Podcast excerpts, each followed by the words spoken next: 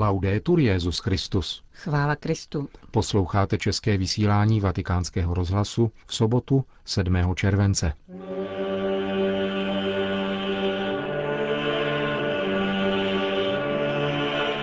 V západním světě se negativní postoj k náboženství nevyjadřuje fyzickým násilím, ale zaváděním sofistikovaných mechanismů a způsobů odrážejících se v legislativě, říká stálý pozorovatel svatého stolce u Rady OSN arcibiskup Silvano Tomázi. Benedikt XVI. navštíví v pondělí Nemi, místo, kde pracoval, když se účastnil druhého vatikánského koncilu. A v druhé části pořadu vám nabídneme rozhovor s doktorantkou Karlovy univerzity Veronikou Mráčkovou o liturgické hudbě 15. století a o muzikologickém kongresu, který dnes skončil v Římě. Hezký poslech vám přejí Johana Bromková a Milan Glázer.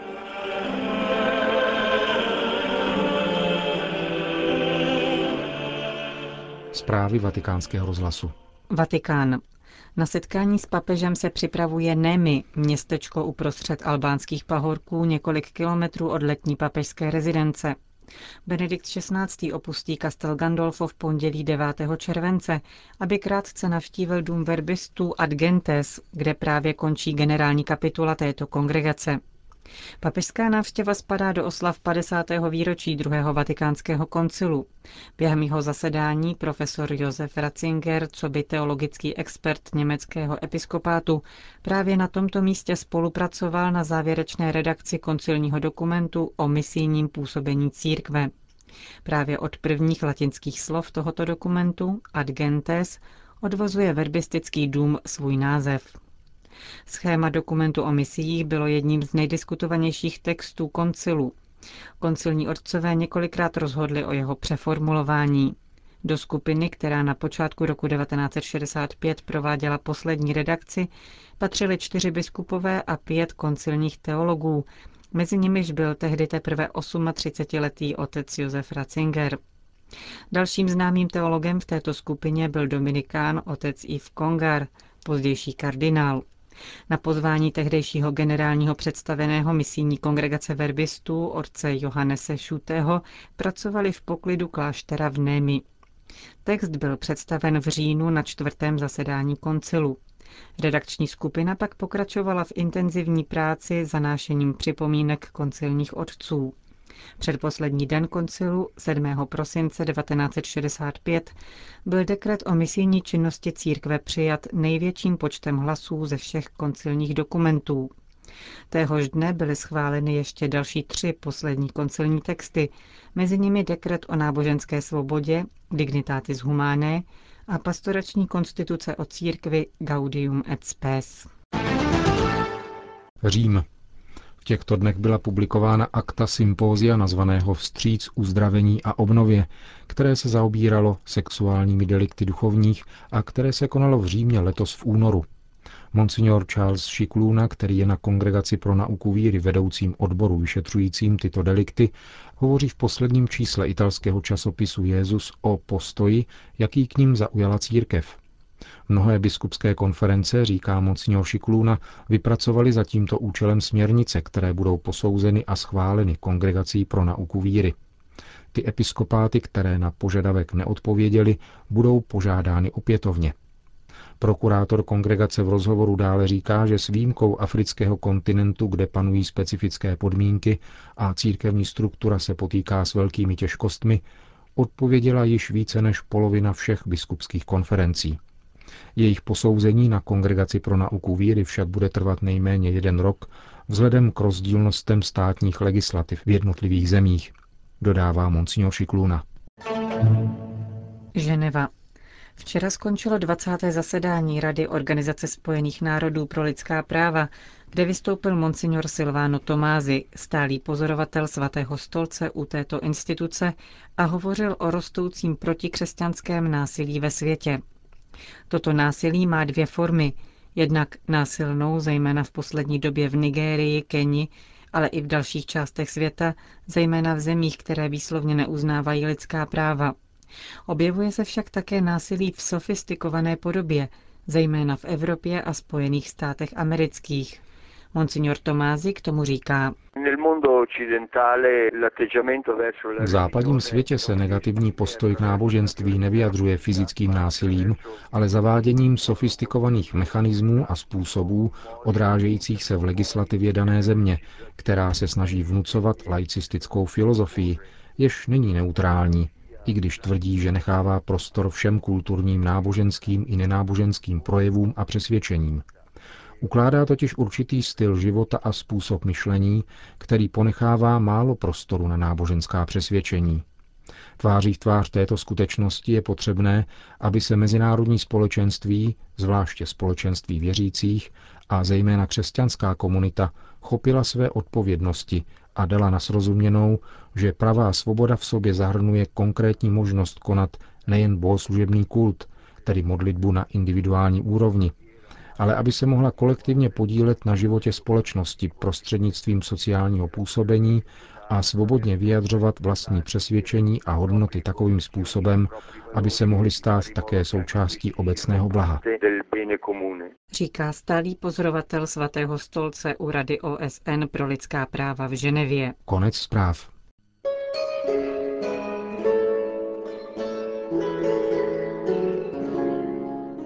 Římském auditoriu Parco della Musica probíhá od 1. do 7. července velký mezinárodní muzikologický kongres pod patronátem Akademie svaté Cecílie. Českou republiku na něm reprezentovala Veronika Mráčková, doktorantka Pražské Karlovy univerzity. Vystoupila v rámci sekce věnované středoevropské liturgické hudbě. Vítám ji v našem studiu a ráda bych se zeptala, jaké publikum se sešlo a o čem se hovořilo. Na začátek bych řekla, že Kongres International Musicological Society eh, byl zaměřený na identity hudebních kultur z celého světa. Byl poměrně obsáhlý. Během jednoho dopoledne probíhalo paralelně 11 sekcí. Naše sekce byla zaměřená na středoevropskou liturgickou hudbu. Konference se zúčastnili muzikologové z celého světa, s tím, že na naší sekci se sešli muzikologové z Velké Británie, z Polska, z Německa a z Čech. Předmětem našeho kolokvia byla středoevropská liturgická hudba a především rukopisy, které se dochovaly v Čechách, jako jsou například tzv. speciální kodex a tzv. kodex Strahov. Ráda bych řekla, že naše pásmo bylo věnované muzikologické osobnosti Jaromíra Černého, který zemřel tohoto roku. Vaším oborem je liturgická hudba poměrně dramatického období našich dějin, doby Jiřího Spoděbrat. Jak tehdy vypadala katolická liturgie po hudební stránce? Tak tady je především třeba vyjádřit, že katolická hudba byla v té době poměrně takovým undergroundem. Katolická hudba se pěstovala především v jižních Čechách eh, na dvoře Rožumberků v Českém Krumlově a v některých oblastech v severovýchodních Čechách. Nicméně je zajímavé, že zde máme rukopis, kterým já se tedy osobně zabývám, eh, takzvaný Kodex Strahov, který je dnes eh, uložen v Strahovské knihovně v Praze a Stále se zabýváme tím, kde mohl vzniknout, protože s největší pravděpodobností byl právě užíván při katolickém ši, nebo v každém případě obsahuje katolický repertoár. Nicméně nevíme, kde vzniknul a mohl stejně tak vzniknout v Praze nebo v Olomouci, s tím, že Praha v této době byla především utrakvistická. A jak si můžeme v tuto chvíli pouze říci, že pravděpodobně vznikl v 60. letech 15. století. Nicméně nevíme, kým byl kompilován, pro jaké publikum byl kompilován, pro jaký soubor a vůbec z jakého důvodu. Jak se lišila liturgická hudba katolického prostředí od utrakvistického? Tak eh, řekla bych, že největším rozdílem je zde zpěv Agnus Dei, který v katolických rukopisech je zaznamenán polifoně, a v utrakvistických pramenech je zapsán pouze jako jednohlas. Co konkrétně je předmětem vašeho vědeckého bádání a o čem jste tady v Římě referovala? Eh, tak konkrétně eh, předmětem mého bádání je tedy tzv. kodex Strahov. Já se zabývám polifonními hymny a vůbec tradicí hymnů ve střední Evropě. Zajímavé je, že kodex Strahov je opravdu unikátní památka tím, že zaznamenává na 60 tříhlasích a čtyřhlasích polyfonních hymnů. Zatím se mi nepodařilo najít podobný rukopis, který by uchovával takové množství vícehlasých hymnů. Co je zajímavé, že jak již podotknul Dobroslav Orel, český muzikolog před stolety, kodex Strahov zaznamenává dva polyfonní hymny ke svatému Prokopu, Confessor Dei Lucidus, a ke svatému Václavu, Dies Venit Victorie, které nám jaksi naznačují, že kodex Strahov mohl být užíván v Čechách a při nejmenším zapadá nějakým způsobem tedy do českého prostředí, protože zde máme hymny k lokálním svědcům. Takže já se tedy zabývám lokálními charakteristiky těchto polyfonních hymnů. Stejně tak se zabývám vyhledáváním takzvaných kantů firmů, což jsou jednohlasé zpěvy, které jsou vždycky schovány v prvním hlasu polyfonního hymnu. A tyto kanty firmy hledám v archivech po celé Evropě v různých hudebních rukopisech, které zaznamenávají jednohlasé hymny a snažím se vyhledat nějaké návaznosti, jestli se třeba ten či onen cantus firmus mohl dostat do Čech z té či které oblasti. A tady bych jenom chtěla podotknout, proč jsem třeba já osobně byla v Itálii, že eh, v hymnu ke svatému Prokopu můžeme identifikovat cantus firmus, což byl původně hymnus ke svatému Františku, který se objevuje eh, ve františkánském breviáři už z první třetiny 13. století, který pravděpodobně byl napsán v Římě krátce po smrti svatého Františka. A tato melodie se nějakým způsobem dostala do Čech a v Čechách ji nacházíme už v druhé polovině 14. století v takzvaném roudnickém žaltáři, který mohl být zapsán v Praze, nicméně sloužil pro Augustiniány v Roudnici nad Labem.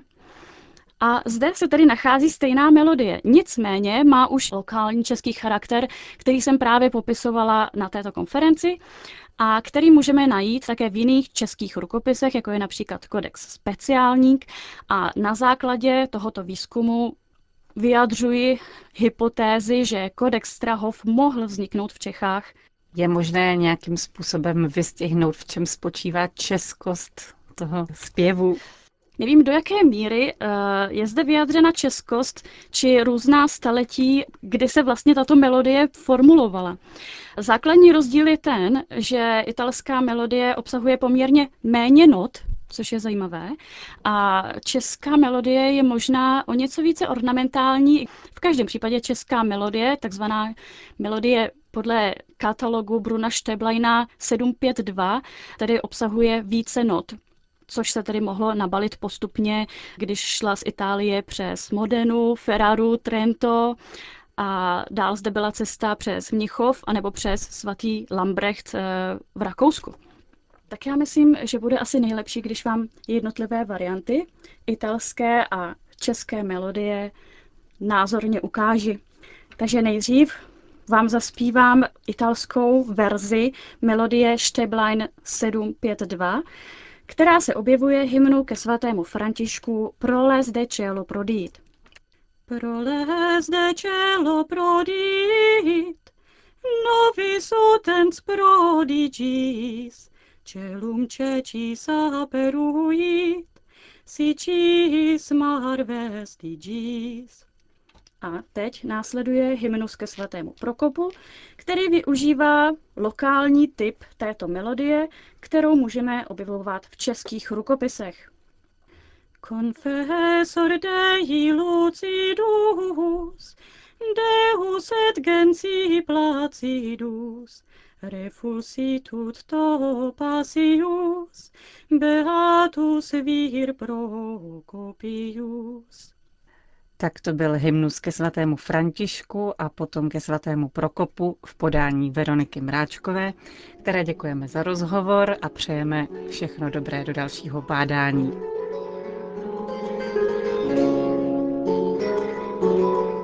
Končíme české vysílání vatikánského rozhlasu. Chvála Kristu. Laudetur Jezus Christus. thank you